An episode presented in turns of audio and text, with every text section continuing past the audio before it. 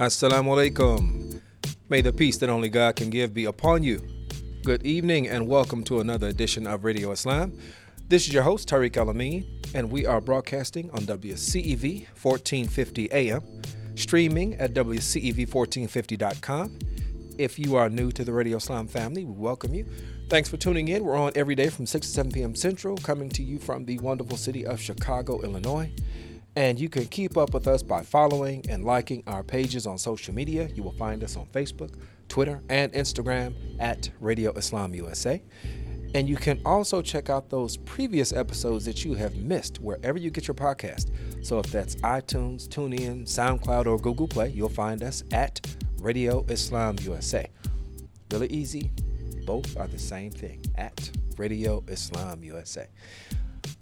All right, Radio Islam family, as always, we are aware that we have but an hour and it's going to go by very, very quickly.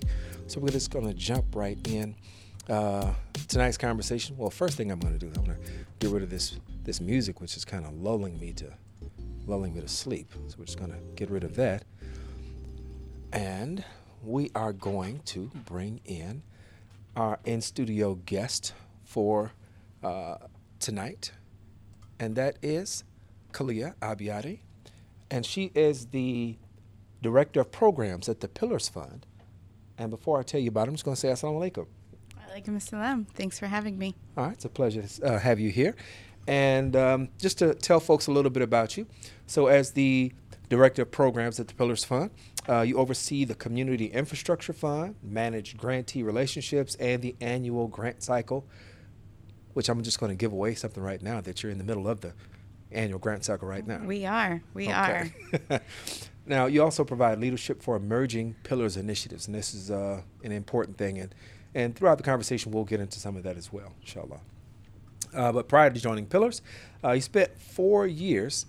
I'm talking to her, but I'm talking to you all, okay? All right. So, Kalia spent four years working with community based groups, faith communities, and national coalitions to challenge organized anti immigrant and anti Muslim movements and their policies.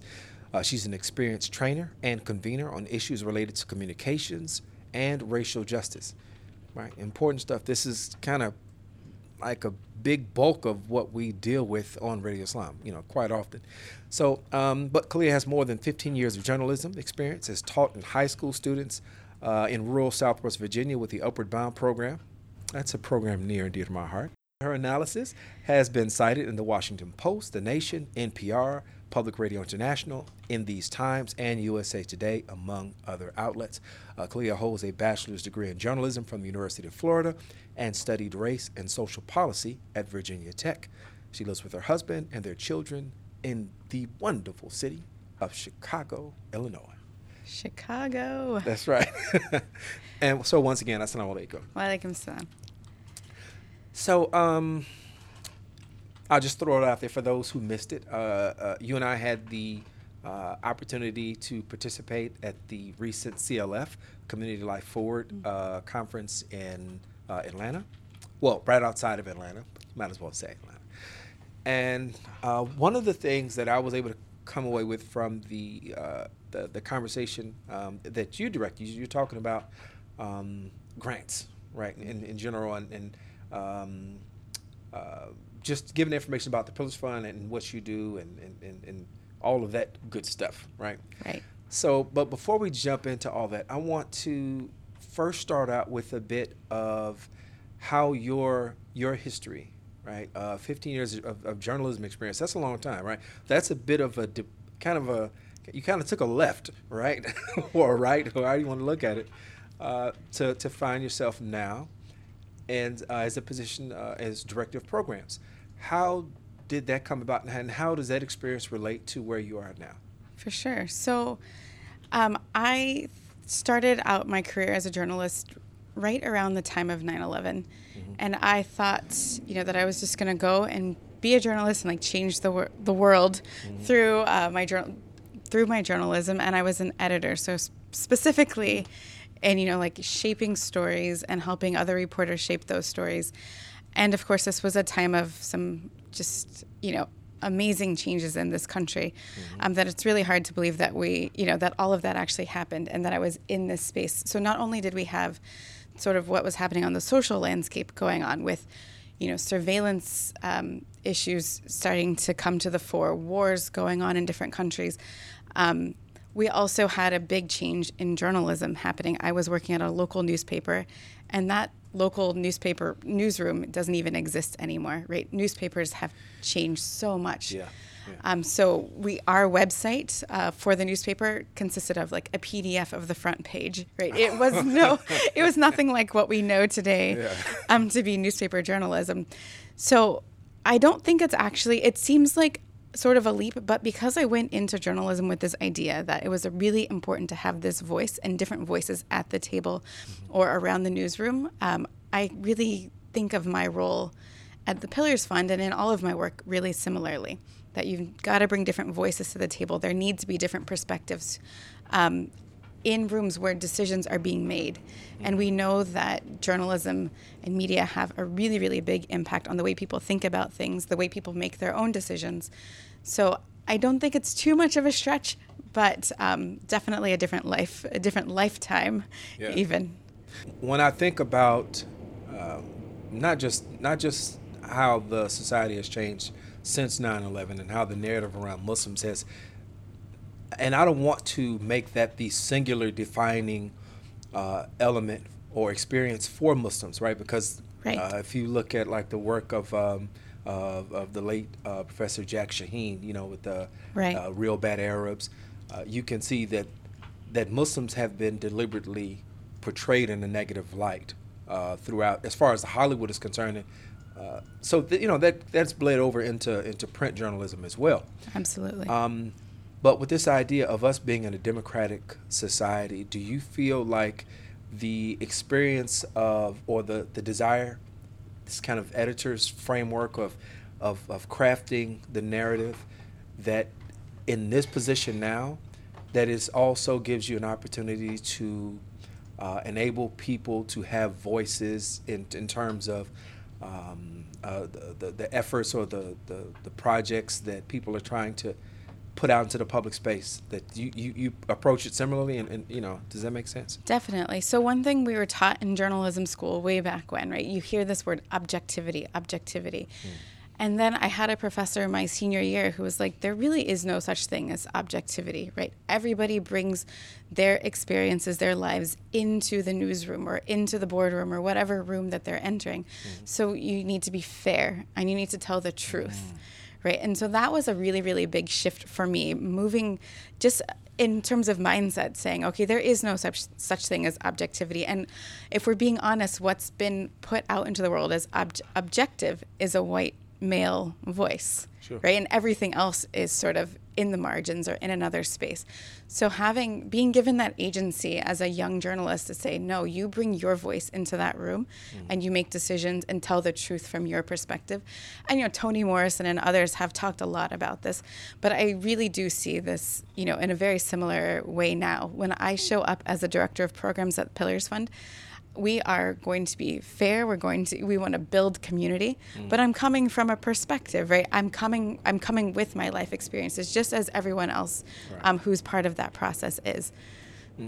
There, there seems to be a uh, there an expectation when you're a person of color, whether you're African American, whether you are South Asian, whatever you are, if as a non-white person, um, when you come into the room, there's an expectation that you leave behind who you are in search of or uh, in, in in an attempt to be objective, which really is to see things through a a white male lens.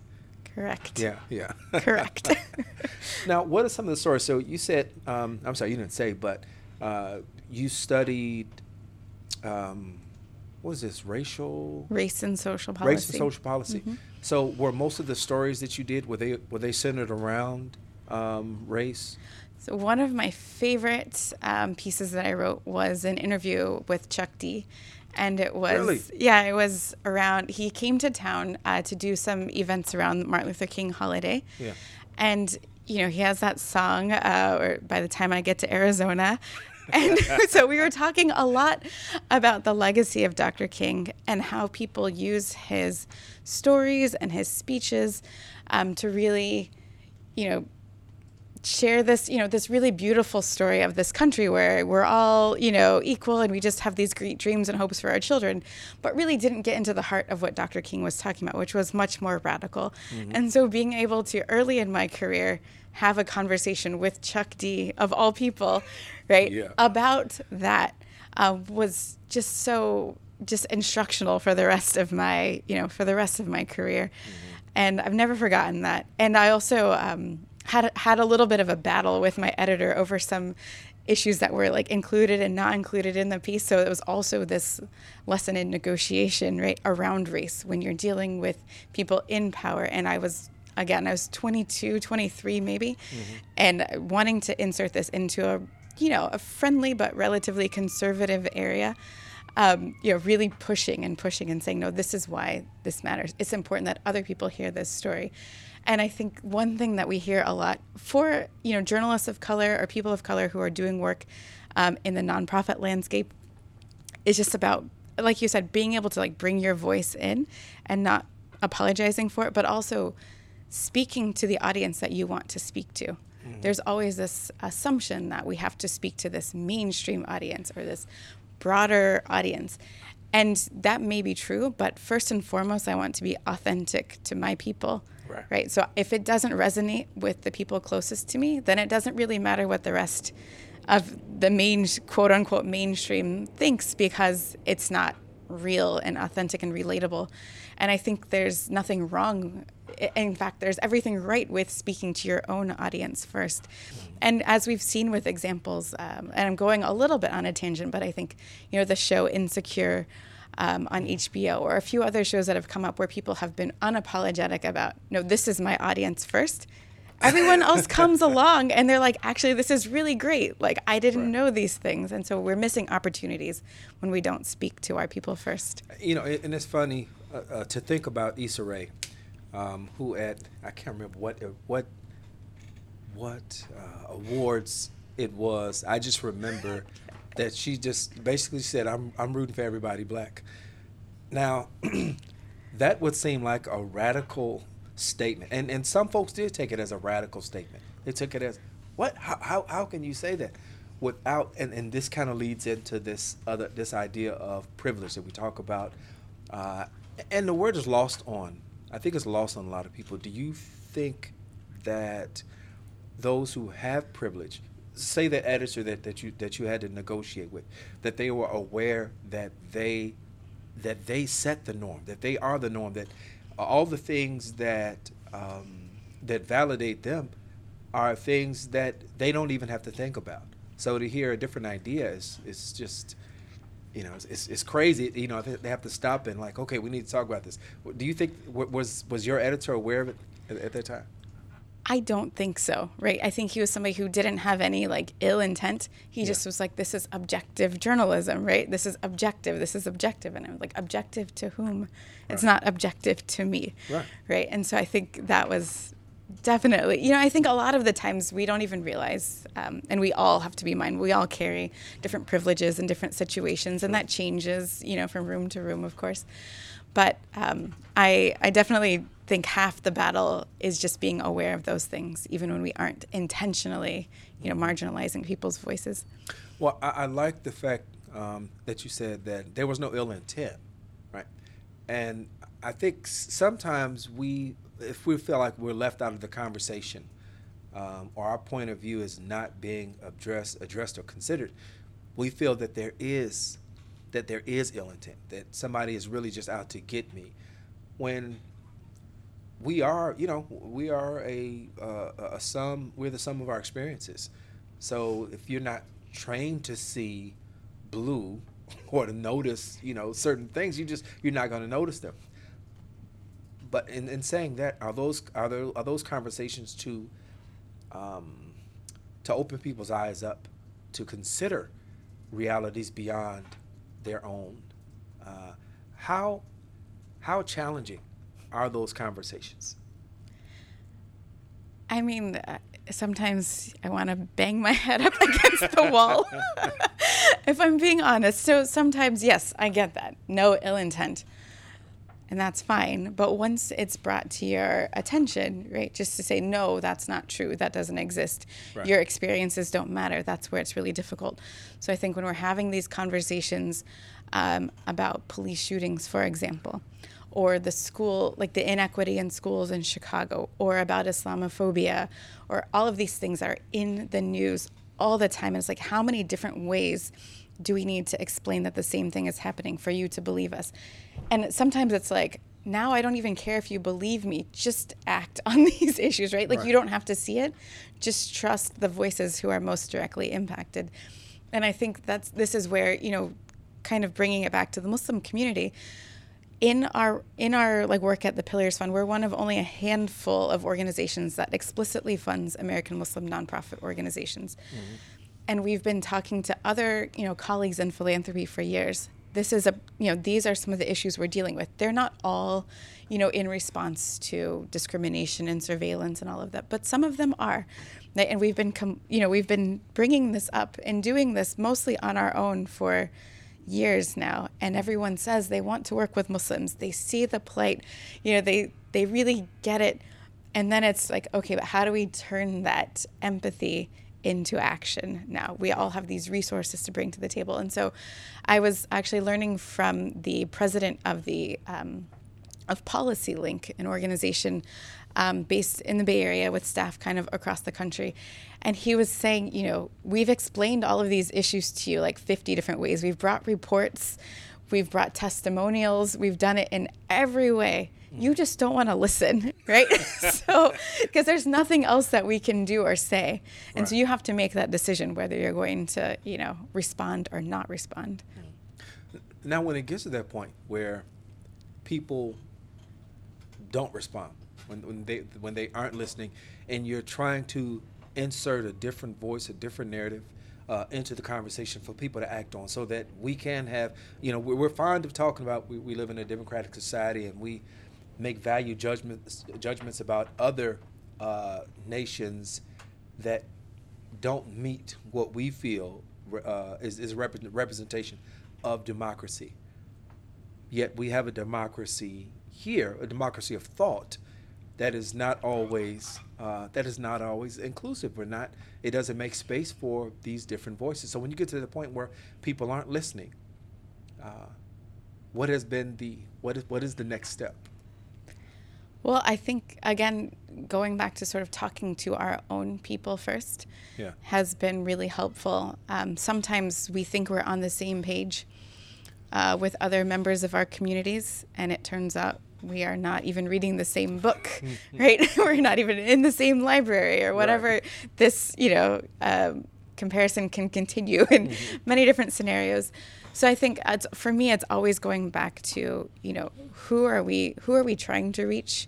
Mm. Are we we don't have to be sort of uniform in thought, right. but do we have some common goals? Do we have some shared goals, and do we have some shared ideas of how to you know approach those goals? We don't even have to solve them, but even how to begin uh, chipping away at the problem. And so I think it's for me, it's always going back like who are my people? Who is the community uh, that we're trying to serve first? You know, going back to uh, to Muslims, uh, even with the Radio Islam family, uh, that's right. And I, I keep and I say Radio Islam family because I want you to understand, right? When when I'm drinking water on air, uh, right? I, I, don't I don't step away. I just I just stay right in there, right? Because you know we know each other. Um, but it's a broad it's a broad the, the, the Muslim family, the Ummah is a it's it's not a monolith monolith. It's it's a huge it's, it's diverse. Uh, and with that diversity comes a lot of different issues, a lot of different concerns. Sometimes they overlap, and sometimes they're very specific. Um, uh, in your uh, position, dealing with all of this diversity, is there a, uh, and then bringing everything that you bring to the table, do you, are, are you looking to like, do you like kind of check off, okay, we have an organization that's maybe dealing with uh, voter education. We have a, uh, uh, an, an, effort here that's dealing with uh, immigration advocacy, or and now we have somebody that's doing inner city work. Are you like hyper conscious of of how you're moving along and addressing these areas, and does, and does that does that get kind of jumbled up sometimes? It can be tough. Um, I think what you were saying about you know there's so much diversity within the community. Mm-hmm. We are really careful, of course, thinking about the unity and like that there is like one ummah. We are really careful to always talk about American Muslim communities, plural. Mm right and we don't we try not to say like the american muslim community thinks this or this is what's important to the american muslim community and really emphasizing that there we are made up say of community communities communities yeah. yes i don't think and, i've heard anybody say that yeah that's actually something i have to shout out uh, a buzzfeed reporter Hannah Allam who really emphasizes that in her work and her beat at BuzzFeed is the American Muslim sort of beat. That's yeah. what she gets to do every day.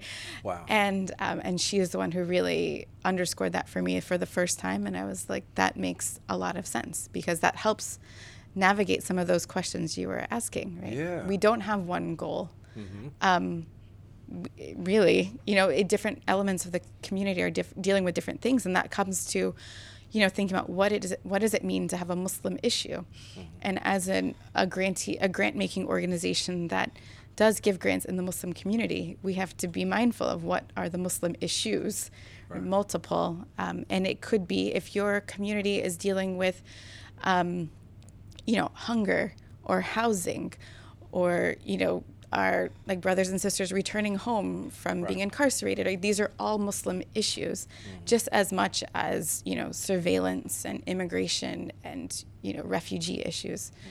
So we are like almost hyper mindful of you know how many different issues the communities can hold.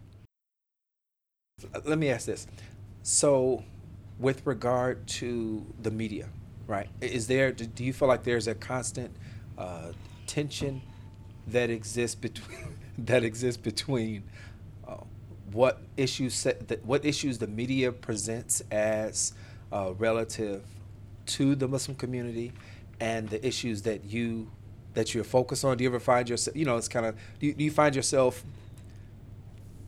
maybe having to turn off the uh, the television sometimes? Oh my gosh. if not, you know, sometimes watching the news, especially with young children, is worse than like HBO or Cinemax, yeah. right? Mm-hmm. Um, and so definitely, uh, and the 24 hour news cycle doesn't help. Um, but I will give one example. We had um, a project that Pillars supported a few years ago called The Secret Life of Muslims. It was this collection oh. of yes, short videos about Muslims doing different things, you know, mm. some Muslimy things and some just, you know, skateboarding. Yeah. And it was nominated for a news and documentary Emmy. So uh, my colleague Kashif, our executive director, and I went to the news and documentary Emmys in New York, which was super fun. And you know, you don't get the opportunity to do that very often. Right. Um, but it's not like the TV, you know, the like primetime Emmys. It's not a red carpet affair. There's not a lot of, you know, it's not very funny or yeah. particularly entertaining because it's really rapid fire. They're going through quickly.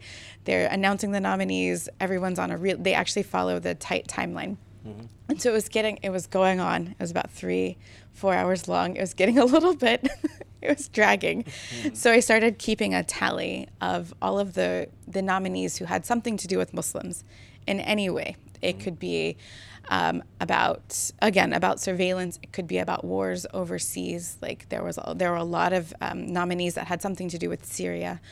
Uh, there were a lot of stories uh, about Pulse, um, the attack in Orlando. Okay. Um, so a lot of you know something to any time that Muslim a Muslim was a part of a story, good or bad. I was starting to keep tally, and by the end of the night, um, there were about 40, 45 stories. And I actually have it still on my phone and I like screenshot it that had something to do with Muslims. And two of them were either neutral or positive.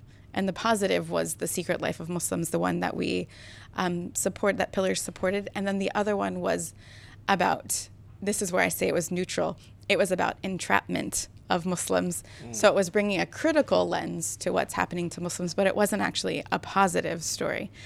And this is supposed to be the best of the best right? These are the nominees for you know the most prestigious award in television in news and documentary. And this is what we're up against like mostly negative stories about muslims in the news So we again, and this is speaking to that mainstream audience. So we have such a responsibility to speak to our people 1st mm-hmm. because if you listen to the news, you will believe things about yourself that are, you know, far from your reality, but also like detrimental to your mental health and well-being. Right. And um, the Institute for Social Policy and Understanding, mm-hmm. another grantee of Pillars, um, in their most recent sort of annual poll that they do showed that more than Christians, more than Jews, Muslims believe the bad things that we hear about ourselves in the news, um, almost double the amount of the other groups.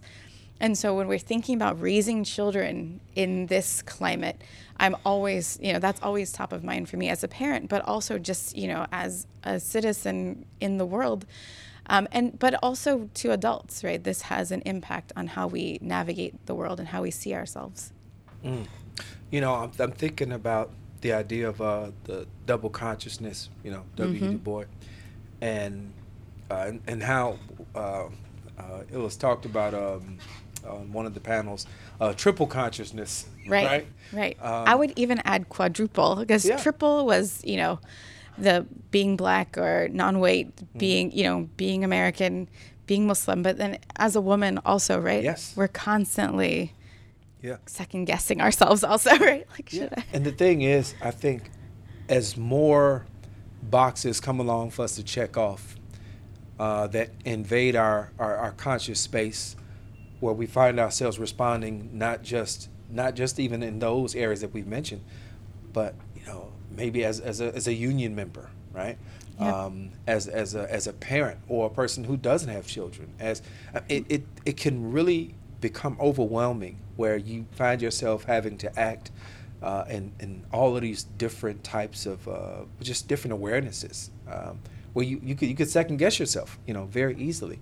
Um, but with this multiple these multiple layers of consciousness, in my opinion, I feel like there needs to be a way to pull together, um, uh, pull together some some of the this, this this stream of consciousness in a way where you don't feel so overwhelmed. Uh, and when you mentioned talking about the necessity to speak to to our people first, do you think we're in a position? Uh, has anybody started, got the ball rolling for that Muslim awards uh, show? Uh, you, you, know, you know, in the United States, uh, that's dealing with media. That's dealing with, uh, you know, film and and uh, and documentaries and and you know podcasts and, and all of mm-hmm. that. do you think that would be a a benefit where it, it, would, it would kind of lessen the, the strain on, on the on the conscious. I don't. There were a few. I don't remember all of them, but there are a few awards that exist. See, I missed them. I didn't get invited. I didn't either, which is why I don't remember the specifics. But I think like the Golden Minaret mm. Awards or something like that. I know that the okay, yes. Islamic Scholarship Foundation has an annual competition for film mm-hmm. um, where they feature. But yeah, we have a lot more to do in that way. But I think first is really one thing we're excited to do at Pillars is support those creatives as well. And I think that's one reason that a Pillars um, grant can be so meaningful to an organization or to an effort because it is a community based, um, you know, award. And I, is it is it okay now to sort of explain how Pillars works and Absolutely. talk a little bit about that because I think that Absolutely. will help give some context. Yeah. Yeah. So we've been Pillars Fund has existed formally for about eight years. You know what? We're at the halfway point. All right. Yes. So if we could hold that for just a Absolutely. second. Um, folks, if you are just tuning in, we are talking with Kalia Abiade. She is the Director of Programs at the Pillars Fund. And uh, when we come back, she's going to tell you all about the fund, right? I am. how, how, it all happens, right? That's that's important stuff, right? So we're gonna take a short, short break. Right? Very short break. This is Radio Islam. We're on WCEV 1450 AM, and we'll be back in just a minute.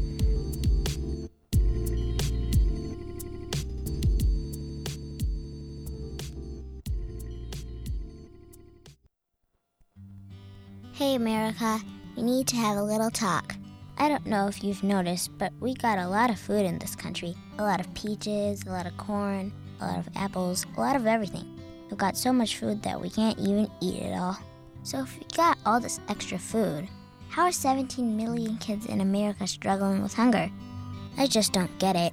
That's why the Feeding America nationwide network of food banks gathers surplus food and gets it to the hungry kids who need it. They can get you food even if you live in Idaho or Alaska or somewhere crazy like that. This isn't complicated. We got extra food and we've got hungry kids. Feeding America's done the math. Now it's your turn. Support Feeding America and your local food bank at feedingamerica.org. I know you got internet on your phone, so what are you waiting for? We can't do it without your help. Brought to you by Feeding America and the Ad Council.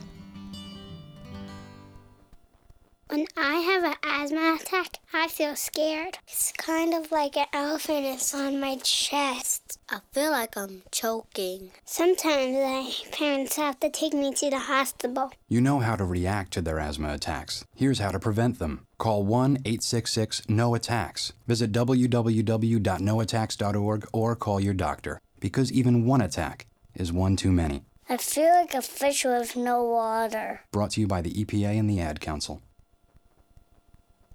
The Syrian Community Network, with offices nationwide, serves its Chicago area clients from its Northside location located at 5439 North Broadway. They provide housing, social services, education, basic human needs, and food security. The Syrian Community Network has Arabic speaking staff and is a partner organization of the Illinois Coalition for Immigrant and Refugee Rights. You can get more info by calling area code 872 806 0141. That's area code 872 806 0141 or by visiting their website at SyrianCommunityNetwork.org.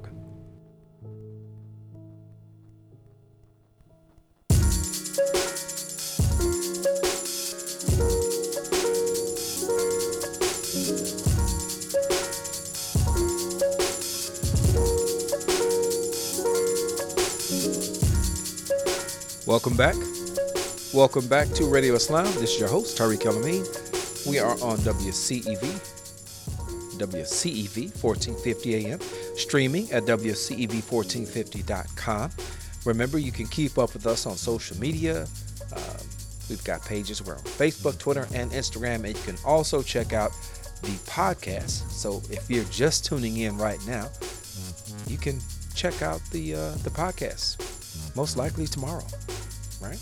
Wherever you get your podcast, you'll find us at Radio Islam USA. That is at Radio Islam USA. Uh, family, I think I'm coming down with a cold. Yep, I think I am. But uh, no complaining. The show must go on. So, uh, if you are just tuning in, we are talking with Kalia Abiade. She is the director of director of programs at the Pillars Fund, and she was just about to explain to us exactly how the Pillars Fund goes about what it does, right? So, I'm gonna let you take it away now. Thanks again so much for having me.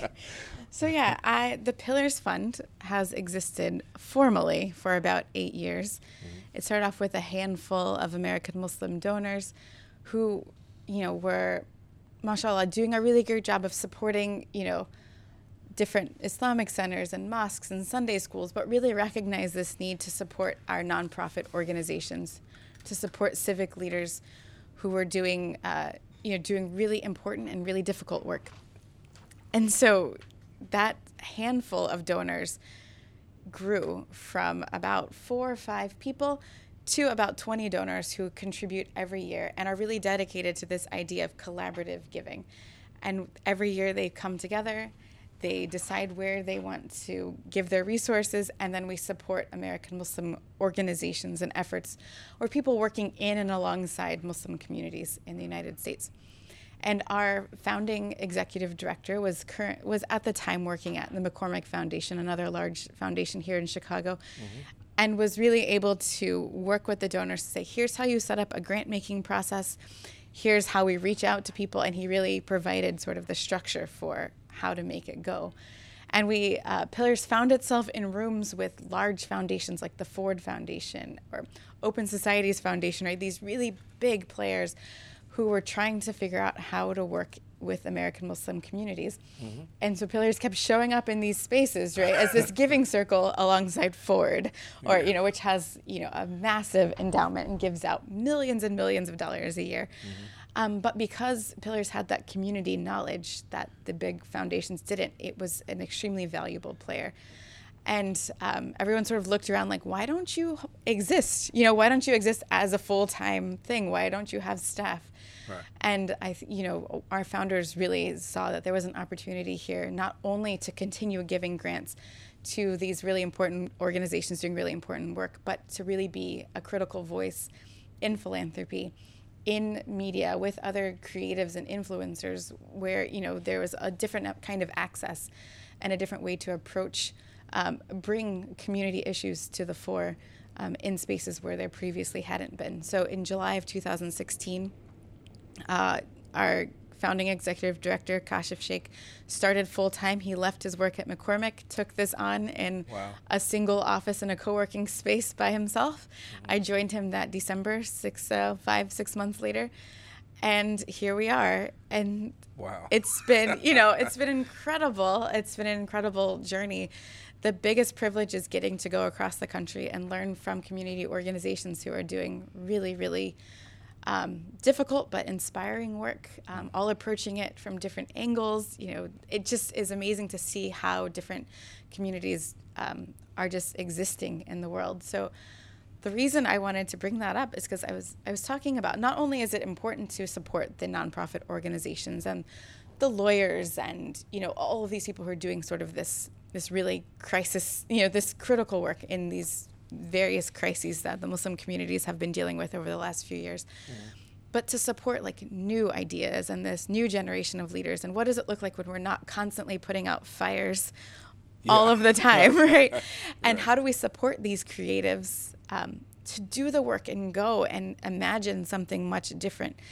And so I think, you know, we were talking about media um, in the earlier part of the segment and talking about you know, a lot of times what's happening is people are telling our stories for us. Yes. And even at Pillars, we've supported other people who have been doing work um, that, you know, people working alongside the Muslim community. And I think in recent years, we've said, you know, that work is really important and it's great.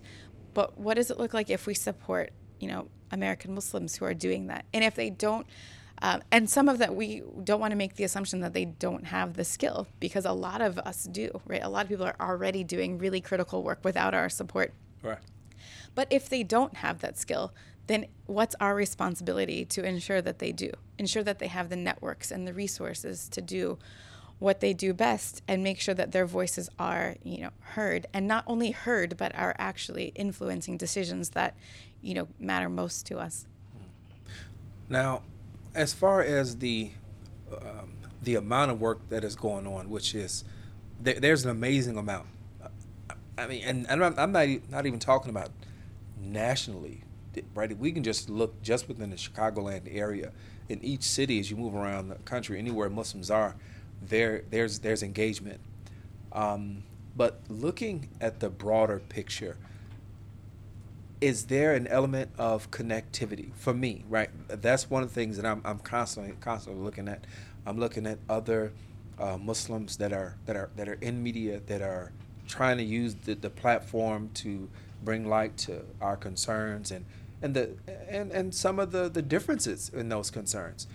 Um, but when it comes to connectivity do you find that organizations are aware of the work that others are doing um, that could possibly be a support to them?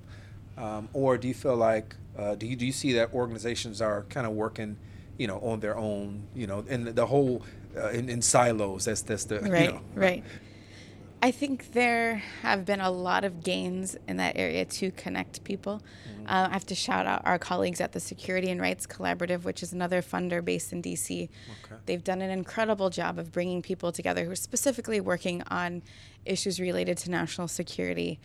Um, and you know against some of the national security apparatus that have been you know really harming members of our community but there is so much room for improvement. And I think that's something at Pillars that we really take seriously. It's like, how do we bring together a lot of the media makers, mm. right, into one space? Has that even happened before where, you know, different, you know, radio hosts and newspaper journalists and bloggers and podcasters and, you know, can really be in a space together and say, okay, what, what are our priorities as a profession? right, as a segment within this profession. Mm. Similarly, there are college professors, right, who can similarly be connected. We've uh, we supported earlier this year a cohort of folks working on civic engagement and voter engagement. This is a really important year. Um, and while as 501c3 organizations, right, we can't be partisan, we can definitely get our people out to the polls and make sure that they know what the main issues are. So we are seeing a lot of opportunities to support more sort of gatherings like that. And hopefully they're not just one off gatherings, right? Yeah. Um, there's another project we're supporting uh, that's it's called the Muslim Power Building Project, and this is kind of one of the way that it's come together is one of my favorite stories to tell because it you know the lead organization or the lead organizer is this woman Sarah Jawade based in Los Angeles, and she works with Faith in Action, which is formerly known as PICO, and but she's not just doing this by herself. She's brought in Muslim ARC, Muslim Anti Racism okay. Collaborative, yeah. IMAN, Inner City Muslim Action Network, and Empower Change. And so we've got this geographic diversity happening within that. We've got sort of issue diversity. We've everyone's coming at it from a different lens. Everyone's playing a different role. And what they're doing is training a cohort of about 25 emerging leaders to do work in their communities. So they're, these leaders are coming from all over the country. Mm-hmm. And so they have that support system and that connectivity just by being in the same room and learning a skill together. And then they take those skills to their community and apply it, you know, the ways that they see best fit. But they have this support system now for one another that they can call on each other when they, you know, have issues that other people can help with. Right, and, and awareness of issues that may not necessarily be uh, relative to where they are, but they know they exist and other uh, other leaders, other communities are dealing with them. Exactly. That, that's awesome. Exactly. Now, what's the name of that again? The Muslim Power Building Project. Okay. All right. We'll keep our eyes out uh, yeah. for that. For sure. Um, with regard to, um, what, sometimes we don't look at establishment. Um, we don't look at it necessarily in terms of privilege, uh, but every organization, right? You have you have big ones and you have small ones, uh, and I like the, the term storefront, right? Uh, because it's it's in the neighborhood. Uh, people they have relationships with the neighborhood. People know who they are, uh, but maybe not maybe not outside of that particular community. Um, and they may uh, be providing services, but not they're not aware of how to move beyond where they are, as opposed to you know you got larger organizations with a larger footprint that, that are doing more. Um, does the Pillars Fund also help those organizations, those smaller organizations, um, uh, move on, uh, grow, and, and give them the uh, tools or education so that they can uh, increase their capacity? For sure. So we have our annual grant cycle, which is open right now. A little plug. Right. um, letters of inquiry for that are due on July 31st. What are they send? And we, pillarsfund.org. Okay. And we have an info session this Thursday, July 12th. Um, that's happening online, and you can register on our website for that. Um, so we think it's important to support sort of organizations at different levels of their development, of their life cycle. Mm-hmm. And really, some of what you talked about, that connecting the storefronts with the sort of establishment, quote unquote, is really important. And maybe an organization may not need to exist outside of the store. Maybe its, its purpose is best served as a storefront because you're reaching. Mm the people directly maybe there doesn't not everyone needs to grow right we need we have a lot of needs that need to be met but it, you know we were really mindful that sometimes an organization is at its right size right. and that's fine and it doesn't have to be mm-hmm. uh, it doesn't have to you know it doesn't have to grow um, but of course we know that we always have fewer resources than what is actually needed to address certain issues. So gr- we're always in, you know, thinking about growth and what that looks like, of course. So yes, outside of our annual grant cycle, which those grants range from about ten to fifty uh, dollars, we also have opportunities for training. Um, we do a lot of what we call capacity building, which can sound really jargony, but it just, you know, for some organization that might mean board development. You know, right. they have a dedicated board, but they need some skills to sort of refine to be a really functional and supportive board. Um, for other organizations, that might mean communications. They need a better social media and media game plan, or just how to talk with their own constituents. Um, it could be staff development. It could be coaching for a new executive director. So, whatever that looks like for an organization, we are always uh, sort of keeping an eye on opportunities to support in those ways. And we have to build that out as well, because as I mentioned, our support comes from donors and goes back into the grant. So, we are constantly in resource generation mode also. So, sometimes mm. that's not money, sometimes that's partnering with an organization that provides those services as well that's interesting. Um, the point you make that sometimes an organization is at the right size. It does not need to, to go beyond that. But I think, uh, I shouldn't say, but I think there's an allure for people to, um, to, to, to, to, try to just keep growing, keep mm-hmm. growing, keep growing, and possibly lose sight of, of their mission. Right. So um, I imagine that that's also, there's a, a, a consultative process that goes yeah. on where you're telling folks, okay, you know, you got to look and see what are you really trying to do. Exactly. Right? I think the question that I have often who's call, who's is calling why right so who is on the phone right now um, but a question so i mentioned the limited resources and you know as fortunate as i feel to be in a position where we're giving out resources we it does you know have an end right it's yeah. not limitless so, one thing we talk about a lot with um, grant seekers and with other people in the network is you know, how to make whatever you're doing like have an impact beyond that space. So, if you do have a storefront, you know, what are some lessons that other people can learn from what you're doing? Mm-hmm. How do we sort of, you know, imagine like what are the broader implications of the work that you're doing? It's really important in that neighborhood, but are there things that other people can take from that? And one um, I'm, i feel like I'm taking everyone else's stories, but Angelique Power at the Field Foundation shares often the parable of the babies in the river. Okay. And I'm not sure if you're familiar no, with no, it. I don't think so. But she's talking about some man being on the bank of a river, and all these babies keep coming down, and so they're he's trying to collect them as they're coming down the river, and just you know left and right, just grabbing all the babies and saving all the babies from the river.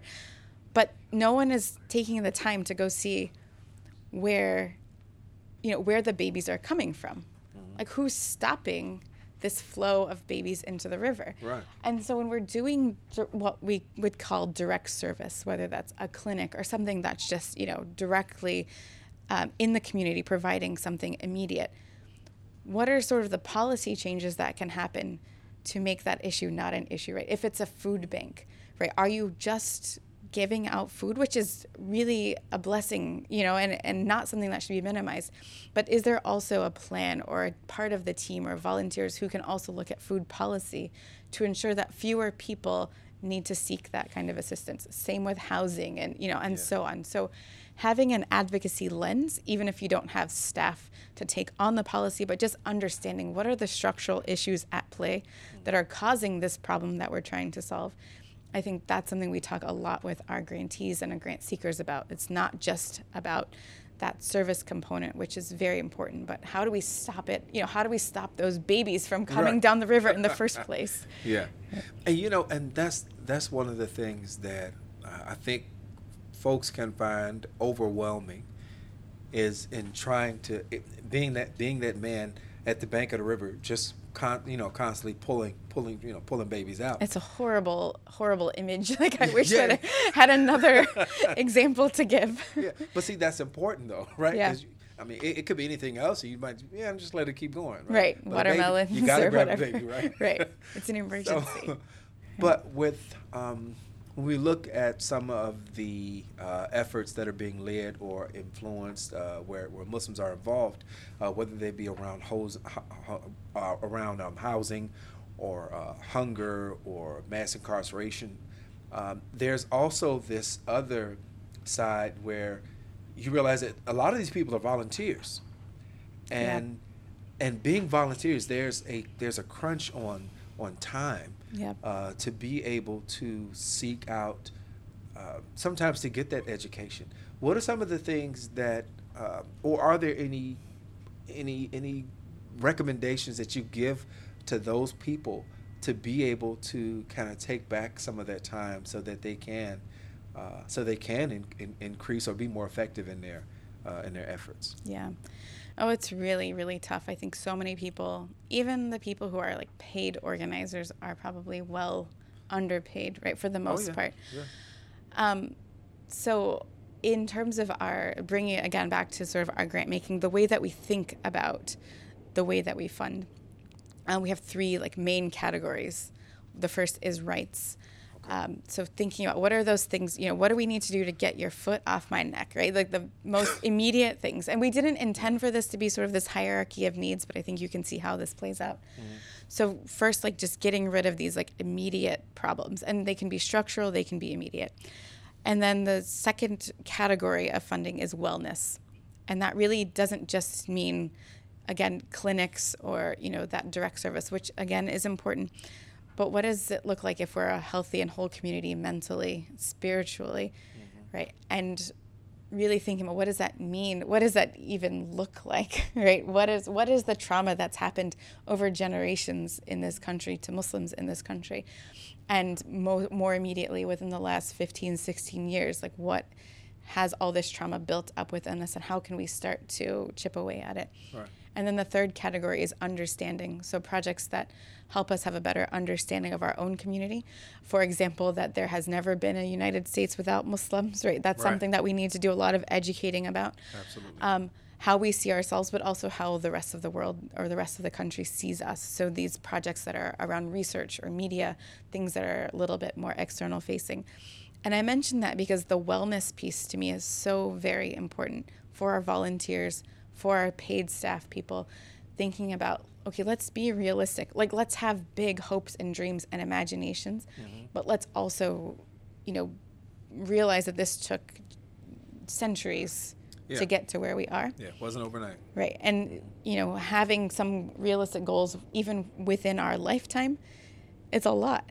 Mm-hmm. Right. So just doing what you can do and not taking on the whole burden individually and making sure that you are that your cup is full right so that you can continue to share because if you're depleted then you're useless to everybody and then everyone is scrambling trying to figure out again how to go get those babies because right. our baby catcher like wore himself out i think that i think that goes back to the idea of connectivity and being mm-hmm. aware that it is not a burden uh, or a struggle that one person or one organization is engaged in or carrying on their own. Mm-hmm. Uh, and to know that there are other people, that, that you have allies, I think that that allows people to say, okay, you know what, maybe I can step back for a day, and you know, right. so so I can I can recharge, uh, and, and or so I can find out who's who's running these babies down the uh, down the river, right? Right. So yeah, I think. Um, yeah, I definitely feel like that's that's one of the things that that I push, and I'm really just I'm glad to hear um, uh, that that that is something. Not that I'm surprised, but I'm glad to hear that that's something that you all are um, uh, aware of and, and pushing. You know, Thank this you. connectivity and, and, awareness. We're trying. Yeah, yeah, We're definitely trying. So now, where? Um, once again, I know you said July 12th. There's an online um, info session. Yes. Now, uh, do they just go to people go to uh, pillarsfund.org? They, they can go to pillarsfund.org or they can find us on Twitter, okay. Pillars Fund, uh, Pillars underscore fund, um, or Instagram, um, which is at Pillars Fund, or Facebook. Yeah. Okay. And grant cycle is open until grant cycle is open um, so we have we're taking letters of inquiry which is just sort of an introduction about you know what it is that you're doing and why and who you are um, that's due on July 31st, and then that online system will shut down at 11:59 p.m. Central, mm. and and then that's it for this year. None so, of that last minute. Unfortunately, you know, last year we got more than 200 letters of inquiry. Wow. And we um, after that we invite full proposals from a handful of those, and then we grant so we got down to about 20 grants that we gave out last year from more than 200 applicants. So it is, you know, there's so much great work being done. It's very, very competitive. Yeah. Um, and we wish we could fund it all, most of it. and, um, but we're, you know, we're working on it. And th- again, like I said, there are other ways to sort of plug into the work outside of the big, big grants as well. I don't want to take us too far off, right? Because we're kind of wrapping up a little, but Yeah. Um, is it easier to fund efforts that are already in process as opposed to one that somebody says, "Hey, I have this great idea. All all I need is some money." Yes. so uh, everybody always needs some money, right? And so if that's the only gap, you're like, look, I've got this amazing group of volunteers and we're already doing this amazing work. And I think, you know, there's one organization that comes to mind that is a perfect example of this. They built out their community and their network. And I don't necessarily want everyone to sort of burn themselves out before they get funding, but they saw a need in the community and they said, you know what, we're going to address this need. They did it, they grew their sort of community across, you know, they used the power of social media. Mm-hmm. I'm, this is Muslim ARC, Muslim Anti Racism Collaborative. They had all of these great online forums and socials, ways that people felt connected, and they really were able to demonstrate sort of the need for the work that they did, the demand for the work that they did. It wasn't just, it was an idea, but it was in response to a real demand uh, from the community. And each event that they had, they had more and more participants. And then they said, you know, we need some money because this is not sustainable, right? Yeah. We can't, we're doing this for free. And so, um, thankfully, alhamdulillah, Pillars was one of the early grant maker grants um, that they got, along with some other very meaningful grants. Is we said, hey, this is valuable work, um, and it really does have like this ripple effect, you know, throughout the community, especially when a you know when a donor or when a grant maker or when a big organization can say, hey, we need to look at you know racism, for example, in the Muslim community. Right. right? This is important for us. It's you know it says a lot. It it really sends a message. Well, Sister Kalia, we really appreciate you taking the time Thank to you. come in. Uh, Radio Islam family, for those of you who are uh, looking to uh, expand your capacity, those who are providing services, who are advocating, who are trying to get the foot off of the neck, um, hope that you have paid attention. I'll tell you once again, pillarsfund.org. There will be an informational session July 12th, right? And uh, and find them on social media and, and all that all that good stuff. So um, we have come to the close of another hour. Uh, it always goes by very quickly. So at this point, we want to go ahead and thank our engineers over at WCEV. Well, first, thank you again. Thanks for coming. thank you for having me Uh, we're going to go ahead and thank our engineers over at WCEV. Thanks for making sure we come through loud and clear. Um, I am your host, producer, and engineer, Tariq El Amin. Our executive producer is Abdul Malik Mujahid.